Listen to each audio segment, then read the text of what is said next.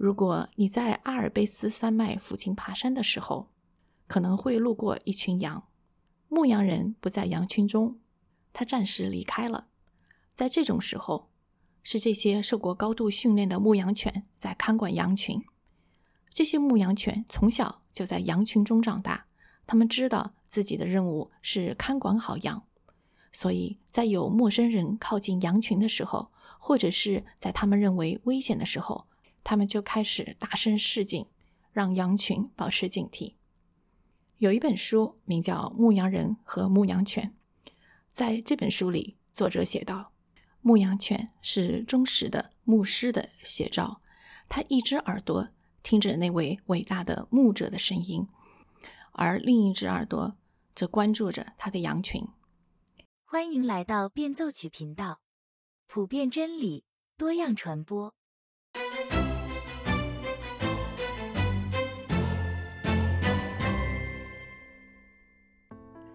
最近我收听了一档恩典社区教会制作的播客节目。恩典社区教会 Grace Community Church 是美国的一间超大型教会。过去的50多年来，它的主任牧师是约翰·麦克阿瑟 John MacArthur。 在这个节目里，主持人详细地介绍了麦克阿瑟的生平、他的家庭、他的事工等等。对一个许多年来一直受到约翰·麦克阿瑟牧师文字牧养的基督徒来说，这档节目让我更加的了解了麦克阿瑟牧师。那么今天我就来和大家分享一下。我会主要从3个方面来讲。第一是他的早年经历到开始牧养恩典教会。第二是麦克阿瑟牧师既有权威又有谦卑的服侍。第3部分很短，是关于他的一些争议，还有一个小小的总结。约翰·麦克阿瑟牧师是过去这50年来世界上最有影响力的牧师、圣经教师。他从1969年开始牧养美国加州的恩典社区教会，一直到今天，已经53年了。作为当代最出名的释经讲道的倡导者之一，他的使命是 Unleash God's Truth One Verse at a Time， 按正义分解真理的道，逐字逐节地解释神的话语，使人认识神的真道，知道神的旨意。2008年开始，教会网站把麦克阿瑟牧师超过3500篇的所有的正道全部放在了官网上，供全世界的基督徒慕道友免费下载、收看、收听。这里面还包括有相当数量的已经翻成了中文的正道。从2008年到现在，已经有2.5亿人次浏览量。现在官网每个月也有200万的访问人次，再加上油管、播客上的收看、收听人数，每个月有600万人次来收看收听约翰·麦克阿瑟牧师的正道。到目前为止，他已经出版了150多本书，33本新约注释书籍。他最有名的书应该算是麦克阿瑟注释圣经，这本书已经被翻译成了8种语言，在全世界的销售量超过了100万册。麦克阿瑟牧师是牧者中的常春藤。在他这50多年的布道生涯里，世界发生了惊天动地的变化。人类第一次登月，尼克松总统下台，越南战争，苏联解体，911恐怖袭击，2008年的全球经济大萧条，社交媒体的兴起等等等等。在这50多年里，美国总统换了11位，他教会的主要会众的团体也不断地在演变，从婴儿潮一代到 X 一代，到千禧一代，再到现在的 Z 一代。如果有人问麦克阿瑟牧师，他如何将只有一个数百人的小教会发展到有7-8千人的超大型教会？他如何将这些来自不同文化、不同国家、不同时代的人紧紧地聚在一起？他会很直截了当地说，这一切都不是他的功劳。他所做的就是他一直以来都在做的，教导神的话语，而恰恰就是传讲着古旧的不合时宜的福音，才能把现代人带到一位超越时空的永恒的上帝的那里。约翰·麦克阿瑟是他家族的第5代牧师，他的曾曾曾祖父在遥远的苏格兰做传道人，后人从苏格兰到加拿大，又从加拿大到了美国。麦克阿瑟家族还出过一位著名的人物，他就是美国2战时期功勋卓越的五星上将道格拉斯·麦克阿瑟将军。麦克阿瑟牧师和麦克阿瑟将军是远房亲戚。约翰从小就生长在一个非常敬虔的家庭里，他的父亲杰克是神忠心的仆人，在台上台下人前人后都是一样的行事为人，信仰是他的中心。生活在这样的环境里，耳濡目染的都是神的话语和圣洁的生活方式。父亲的言传身教让约翰确信圣经是真实的，是神活泼的话语，信仰上帝就像呼吸一样自然。约翰从小就受他父亲很深的影响，父亲布道时经常把他带到身边。用他自己的话来说，他似乎找不出生命中有哪一刻是非常明显的要决志信主，因为他从来就没有怀疑过。约翰读大学的时候，体育非常好，不管是橄榄球、棒球还是田径，他都是数1数2的。大学毕业之后，甚至都有专业的橄榄球队来找他，希望他加盟。一个优秀的体育运动员需要坚韧不拔的毅力，也需要有很强的竞争精神，这2种品格都为麦克阿瑟日后的服侍起到了很大的作用。约翰在读大学的时候就非常积极地参加各种各样的基督徒团体的聚会活动，他在父亲教会的青年小组里担任青年领袖。可是那个时候他的理想是要在体育方面大展身手，真正让他下定决心把一生奉献给传道事业的是一次车祸。有一年大学放暑假，他和4个朋友一起开车回家，开车的那位朋友因为要超前面的车，不小心开到了高速公路当中那个有一点凸起的隔离带上面，因为车速太快，整个车一下就翻了车，车底朝天，车顶在地面上滑行了好几十米。那个时候坐车大家都没有系安全带的概念，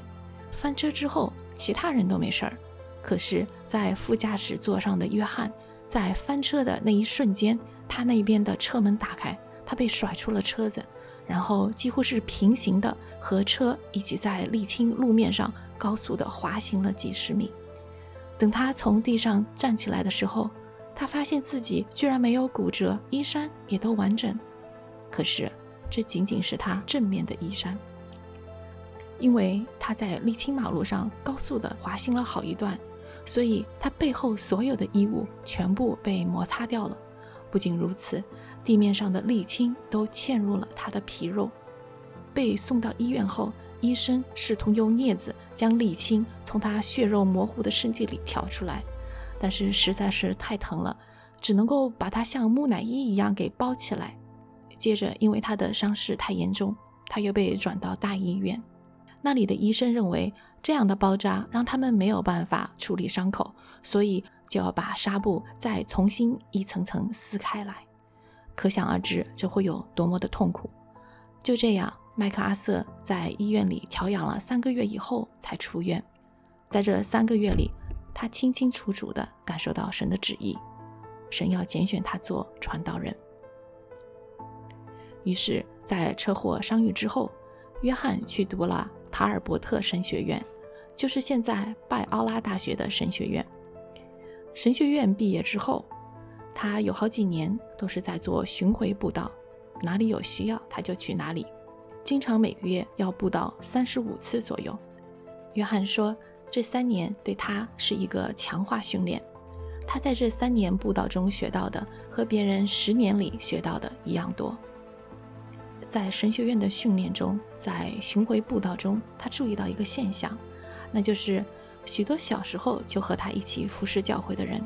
或者是在神学院里非常热心非常积极的同学，还有他认识的好几个牧师的孩子，经过几年的服侍之后都偏离了正道，抛弃了信仰，甚至他就读的神学院院长的一个儿子后来都变成了佛教徒，在家里还盖了一个佛堂。这让约翰开始意识到，基督徒最需要的是分辨能力，只有扎根于圣经，不断地从神那里得到属灵的智慧，才能够帮助我们分辨这世界上的真真假假。从这时开始，约翰麦克阿瑟开始确定了他的释经讲道的方式。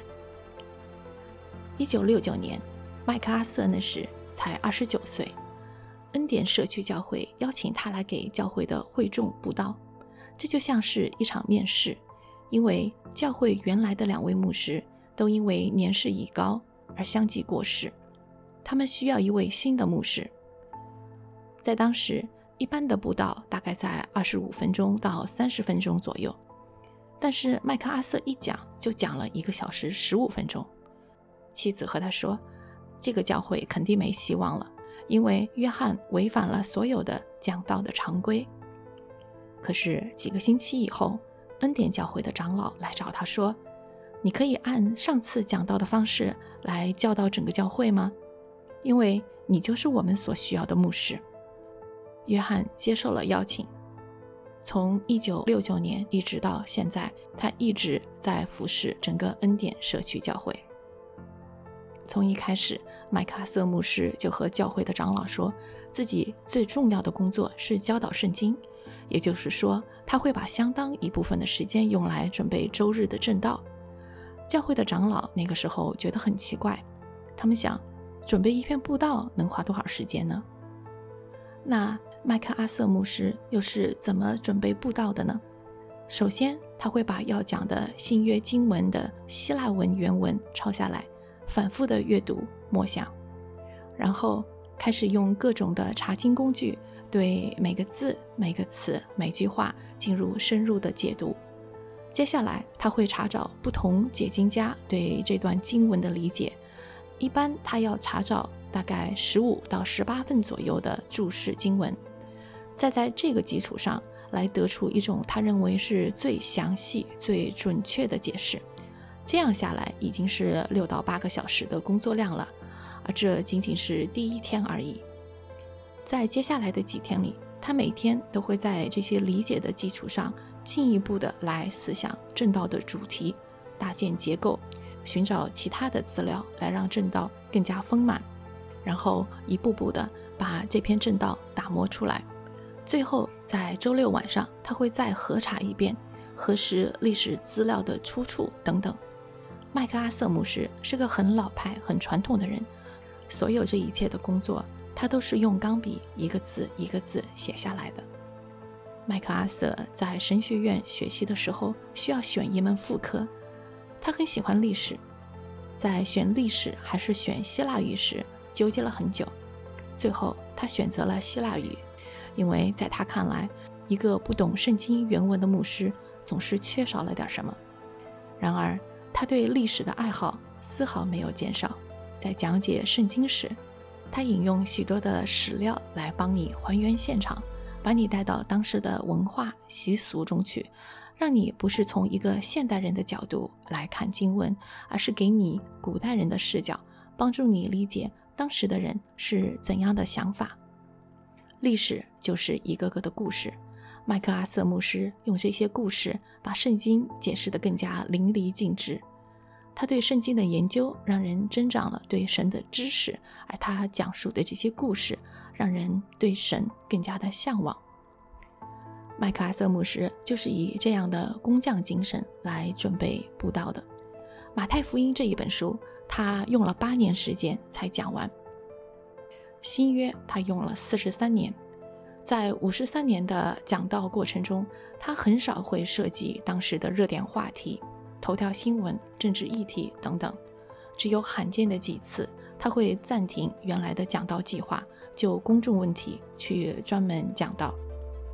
比如在911恐怖袭击之后，他在那个周日晚上的讲道上宣讲了基督徒应该如何回应。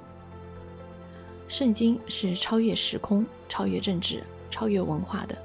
麦克阿瑟的讲道深深地扎根于圣经，所以他也不受文化潮流、政治潮流或者某种运动的影响，这也是麦克阿瑟的正道有如此广泛的受众的原因。用麦克阿瑟牧师自己的话来讲，一个忠心的圣经教师既有权威且有谦卑。讲道时，他是在宣讲来自神的真理，他的权威是来自于圣经无误的权威。他在讲台上传达出来的信息总是十分的清晰明确，他的口吻是温和的，但是他的态度却是坚定的。在恩典教会这个播客节目中，节目主持人把麦克阿瑟牧师比作一条牧羊犬，这个比喻也许不是很合乎圣经，但是用在麦克阿瑟牧师身上确实是非常的贴切。如果你在阿尔卑斯山脉附近爬山的时候，可能会路过一群羊，牧羊人不在羊群中，他暂时离开了。在这种时候，是这些受过高度训练的牧羊犬在看管羊群。这些牧羊犬从小就在羊群中长大，他们知道自己的任务是看管好羊，所以在有陌生人靠近羊群的时候，或者是在他们认为危险的时候，他们就开始大声示警，让羊群保持警惕。有一本书名叫《牧羊人和牧羊犬》，在这本书里，作者写道，牧羊犬是忠实的牧师的写照，他一只耳朵听着那位伟大的牧者的声音，而另一只耳朵则关注着他的羊群。牧羊犬有3个特征：第一，牧羊犬不可能完全地了解牧羊人的意图；第二，牧羊犬不以自己为中心，它是牧羊人的代表，他把自己看成牧羊人的心意和意志的延伸。他理解主人的心意，所以当他觉得危险靠近羊群的时候，他就会站出来保护他的羊群。